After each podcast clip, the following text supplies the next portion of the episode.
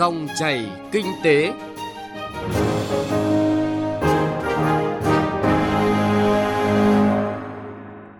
Các biên tập viên Thành Trung và Hà Nho xin kính chào quý vị và các bạn. Dòng chảy kinh tế hôm nay thứ tư ngày 27 tháng 7 có những nội dung sau đây. Bài 2 trong loạt bài nhìn lại 2 năm hiệp định EVFTA có hiệu lực với chủ đề cao tốc EVFTA và những nỗ lực sau 2 năm thực thi. Doanh nghiệp làm gì để nắm bắt cơ hội chuyển đổi số và tiếp cận tài chính? Phần cuối chương trình nhân dịp kỷ niệm 75 năm ngày Thương binh Liệt sĩ, phóng viên Đài Tiếng nói Việt Nam có bài viết Cựu chiến binh đãi vàng trên vùng đất nắng gió, nói về cựu chiến binh Võ Văn Vũ, người kiên trì vượt qua khó khăn để vươn lên làm giàu trên vùng đất Thuận Nam, tỉnh Ninh Thuận. Mời quý vị và các bạn cùng nghe. Sau đây là nội dung chi tiết. Thưa quý vị và các bạn, chương trình hôm qua, quý vị đã nghe tổng quan về kết quả đạt được sau 2 năm thực thi hiệp định EVFTA dưới góc nhìn của cơ quan quản lý nhà nước qua cuộc phỏng vấn giữa phóng viên Đài Tiếng nói Việt Nam với ông Lương Hoàng Thái, vụ trưởng vụ chính sách thương mại đa biên Bộ Công Thương. Trong chương trình hôm nay và ngày mai, chúng tôi sẽ tập trung đi sâu vào thực tế của hai nhóm ngành hàng cụ thể vốn được đánh giá có nhiều tiềm năng lợi thế khi hiệp định EVFTA có hiệu lực là nhóm hàng nông sản thực phẩm và dệt may để làm rõ hơn những cơ hội, thách thức, qua đó khuyến nghị chính sách nhằm tận dụng tốt hơn các ưu đãi từ hiệp định này trong thời gian tới. Bây giờ, mời quý vị và các bạn cùng nghe nội dung Cao tốc EVFTA và những nỗ lực sau 2 năm thực thi. Vâng thưa quý vị và các bạn, sở dĩ lựa chọn nông sản là ngành hàng đầu tiên khi nói tới các lợi ích đạt được của hiệp định EVFTA là bởi đã có rất nhiều nỗ lực trong quá trình đàm phán hiệp định này. Như chia sẻ của ông Lương Hoàng Thái, vụ trưởng vụ chính sách thương mại đa biên Bộ Công Thương trong chương trình hôm qua về những mong muốn kỳ vọng vào sự thay đổi cơ cấu lại ngành nông nghiệp Việt Nam theo hướng bền vững, qua đó góp phần xóa đói giảm nghèo, nâng cao chuẩn nghèo của Việt Nam trong bối cảnh hội nhập kinh tế quốc tế ngày càng sâu rộng. Ông Lương Hoàng Thái cho biết thêm. Lĩnh vực nông nghiệp là lĩnh vực mà cái người lao động ở trong đó tương đối là thiệt thòi so với nhiều lĩnh vực khác. Thì với cái việc mà chúng ta có được cái cơ cấu tốt hơn trong sản xuất nông nghiệp khi chúng ta xuất khẩu sang thị trường với giá trị gia tăng cao như EU thì cái điều kiện để chúng ta tăng cái thu nhập cho nông dân của chúng ta là chắc chắn là có và chúng tôi hy vọng là càng về dài hạn, khi chúng ta quen với những cái điều kiện khó khăn ở thị trường EU chúng ta thâm nhập tốt hơn, chúng ta xuất khẩu được những cái mặt hàng với giá trị gia tăng cao hơn, thì cái tác động về à, xóa đói giảm nghèo nó sẽ càng rõ rệt hơn. Rõ ràng 8 trong số 12 ngành hàng được Bộ Công Thương điểm danh có nhiều dư địa để phát triển tại thị trường EU khi thực hiện hiệp định EVFTA, thì thực tế sau 2 năm, từ thủy hải sản, rau quả trái cây tươi, cà phê, hạt điều, hồ tiêu, cao su và gạo đều cho những kết quả tăng trưởng mạnh mẽ cả số lượng và giá trị thu được. Thống kê cho thấy sang năm thực thi thứ hai, kim ngạch xuất khẩu nhiều mặt hàng nông sản chủ lực của ta đã phục hồi và gia tăng đáng kể – trong đó hạt tiêu tăng 81,3%, cà phê tăng hơn 62%, gạo tăng gần 43%, thủy hải sản tăng 22,7%. Và tỷ lệ sử dụng xuất xứ, tức là CO ưu đãi theo hiệp định EVFTA trong lĩnh vực nông nghiệp năm sau cũng cao hơn năm trước, như thủy sản là gần 79%, rau quả là 65,5%, gạo là 100%. Chỉ dẫn chứng khi hiệp định EVFTA có hiệu lực thì ngay lập tức khoảng 50% dòng thuế trong lĩnh vực nông nghiệp được giảm về 0% cũng đã cho thấy sức hấp dẫn và lợi ích đạt được từ thị trường này. Tại diễn đàn Doanh nghiệp Nông sản Việt Nam EU do Liên đoàn Thương mại và Công nghiệp Việt Nam VCCI phối hợp với Ủy ban châu Âu, Hiệp hội Doanh nghiệp châu Âu tại Việt Nam và Bộ Nông nghiệp và Phát triển Nông thôn tổ chức mới đây,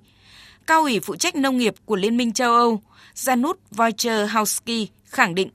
Việt Nam đã trở thành đối tác quan trọng của EU ở Đông Nam Á sau khi hiệp định EVFTA có hiệu lực vào năm 2020. Còn Thứ trưởng Bộ Nông nghiệp và Phát triển Nông thôn Phùng Đức Tiến thì nhấn mạnh, EU là thị trường xuất khẩu lớn thứ ba của ngành hàng nông sản Việt. Tốc độ tăng trưởng thương mại của hai bên tăng nhanh từ 4 tỷ đô la năm 2018, đến nay đã tăng lên trên 6 tỷ đô la. Mặc dù đã đạt được những kết quả hết sức khả quan, ngay cả trong bối cảnh đại dịch COVID-19 diễn biến khó lường – song rất nhiều thách thức cũng đã được bộc lộ rõ sau 2 năm thực thi hiệp định EVFTA. Nổi cộng lên là chi phí logistics còn cao, dẫn đến sức cạnh tranh về giá của chúng ta còn yếu hơn so với các sản phẩm cùng loại đến từ những thị trường đối thủ khác. Hay việc gỡ thẻ vàng IUU cho con tôm mà EU áp dụng cho tiêu chuẩn của ngành hàng thủy sản xuất khẩu vào thị trường này đến nay vẫn chưa giải quyết được.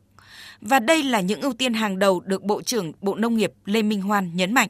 Trước tiên là có cái giải pháp để mà tháo gỡ cái thẻ vàng của EU thì đó là chính là cái mà mắc muốn nhất của chúng ta bây giờ. Và cái rủi ro trong cái thương mại quốc tế. Và để dần hướng tới một cái mục tiêu của nó là một là chúng ta làm sao chúng ta tháo được cái thẻ vàng. Hai là chúng ta phải minh định để tiến tới một cái nền ngư nghiệp mà minh bạch, có trách nhiệm theo tiến sĩ Đặng Kim Sơn, nguyên viện trưởng Viện Chính sách Chiến lược Nông nghiệp và Phát triển Nông thôn, ngành nông nghiệp phải tiếp tục đẩy mạnh áp dụng khoa học công nghệ, cơ cấu lại để vượt qua rất nhiều các rào cản kỹ thuật và yêu cầu khắt khe của các thị trường thành viên EVFTA. Chúng ta còn phải là thay đổi tổ chức lại, chúng ta phải áp dụng thêm khoa học công nghệ, chúng ta phải vượt qua rất nhiều các cái à, hàng rào kỹ thuật và các cái à, yêu cầu khác nhau của các cái thị trường. Tuy nhiên ấy, có thể nói rằng là đây là một cái chân trời mới cho nông sản Việt Nam. Đi theo cái hướng ấy là không phải cạnh tranh bằng giá cả, không phải cạnh tranh bằng số lượng mà cạnh tranh bằng chất lượng và giá trị gia tăng.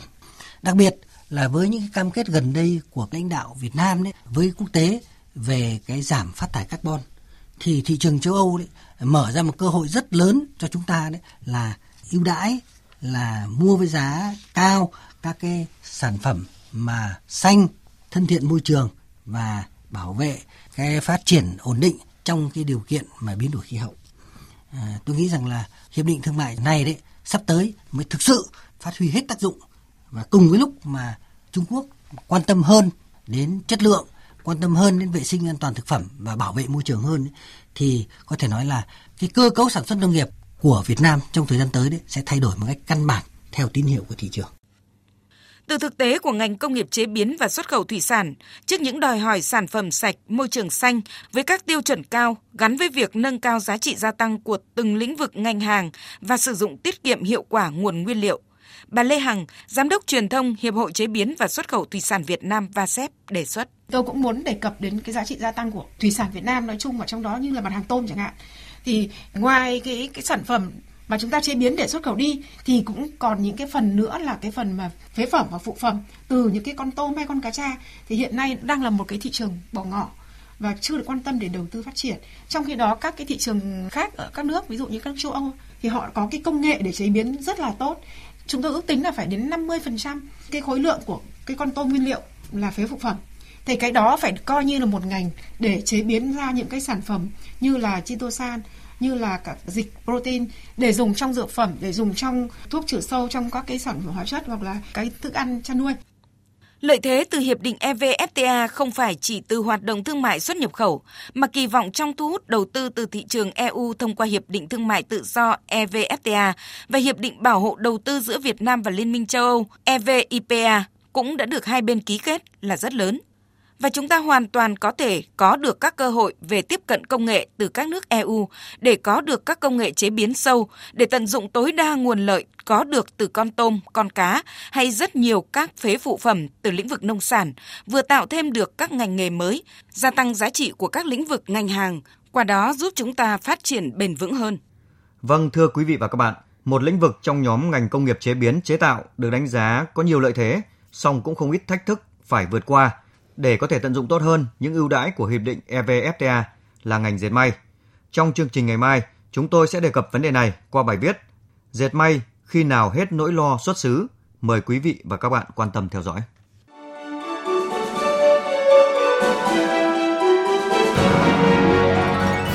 Dòng chảy kinh tế, dòng chảy cuộc sống.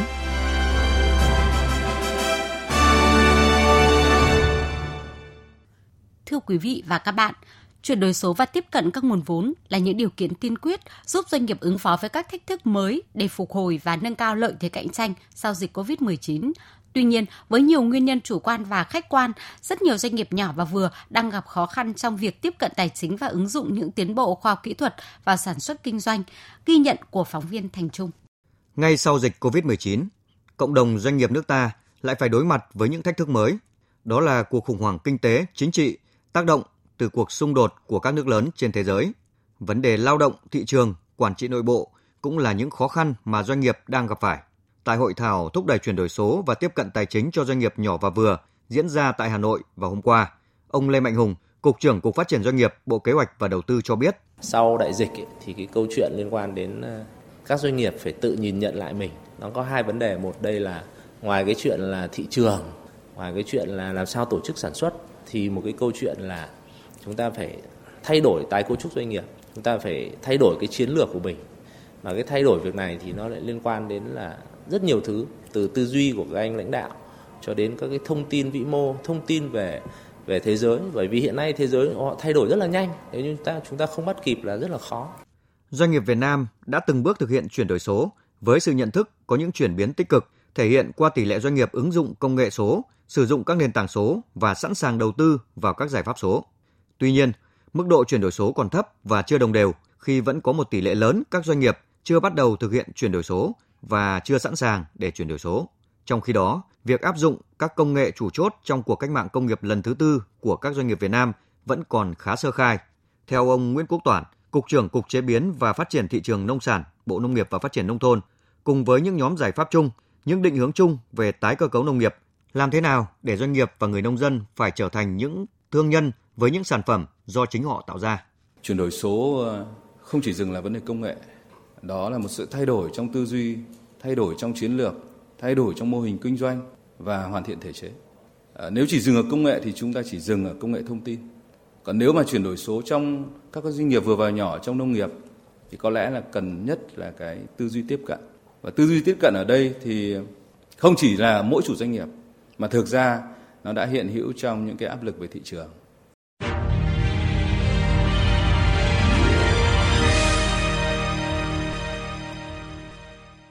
Thưa quý vị và các bạn, vùng đất Thuận Nam, tỉnh Ninh Thuận vốn là vùng đất khô cằn sỏi đá, đầy nắng và gió, rất khó để phát triển sản xuất nông nghiệp. Thế nhưng với nghị lực vượt khó, cựu chiến binh Võ Văn Vũ, 59 tuổi, ngụ tại thôn Thương Diêm 2, xã Phước Diêm, huyện Thuận Nam đã chinh phục vùng đất này, xây dựng thành công mô hình trang trại khép kín, mỗi năm thu lãi hàng tỷ đồng, tạo việc làm có thu nhập ổn định cho hàng chục lao động. Bài viết của đoàn sĩ, phóng viên thường trú tại thành phố Hồ Chí Minh giúp chúng ta hiểu rõ hơn về cựu chiến binh đãi vàng trên vùng đất nắng gió.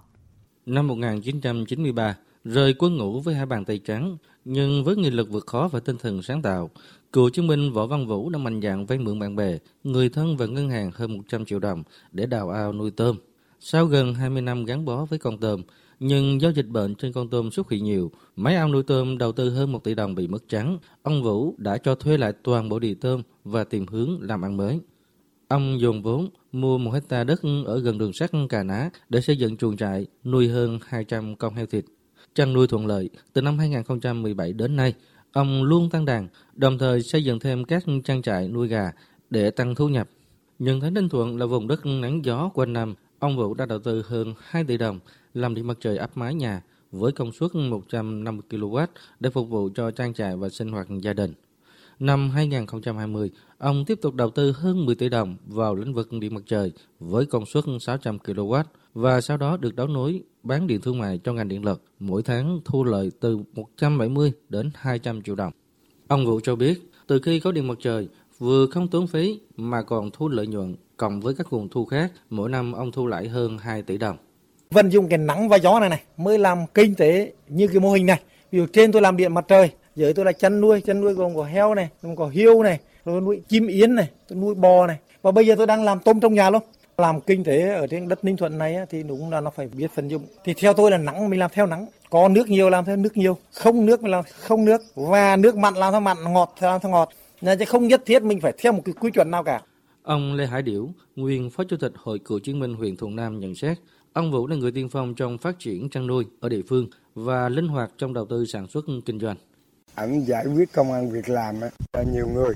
Thứ hai nữa là ảnh cũng góp phần để xây dựng nhà tình nghĩa, địa phương. Ảnh là hiện giờ là phó chủ nhiệm của câu lạc bộ cựu chiến binh làm kinh tế của tỉnh. Thưa quý vị và các bạn, mô hình trang trại khép kín đem lại thu nhập tiền tỷ của ông Vũ đang được nhiều hội viên Hội Cựu chiến binh tỉnh Ninh Thuận và các địa phương khác học tập. Với những thành quả đạt được, ông Võ Văn Vũ đã vinh dự được Trung ương Hội Cựu chiến binh Việt Nam tặng bằng khen vì đã có thành tích xuất sắc trong phong trào cựu chiến binh giúp nhau giảm nghèo, làm kinh tế giỏi trong 4 năm liền. Đây cũng là tấm gương thể hiện bản lĩnh của người lính, dũng cảm trong chiến tranh và sáng tạo trong lao động. Nội dung này cũng đã kết thúc dòng chảy kinh tế hôm nay. Chương trình do biên tập viên Thành Trung và nhóm phóng viên kinh tế thực hiện. Cảm ơn quý vị và các bạn đã quan tâm theo dõi.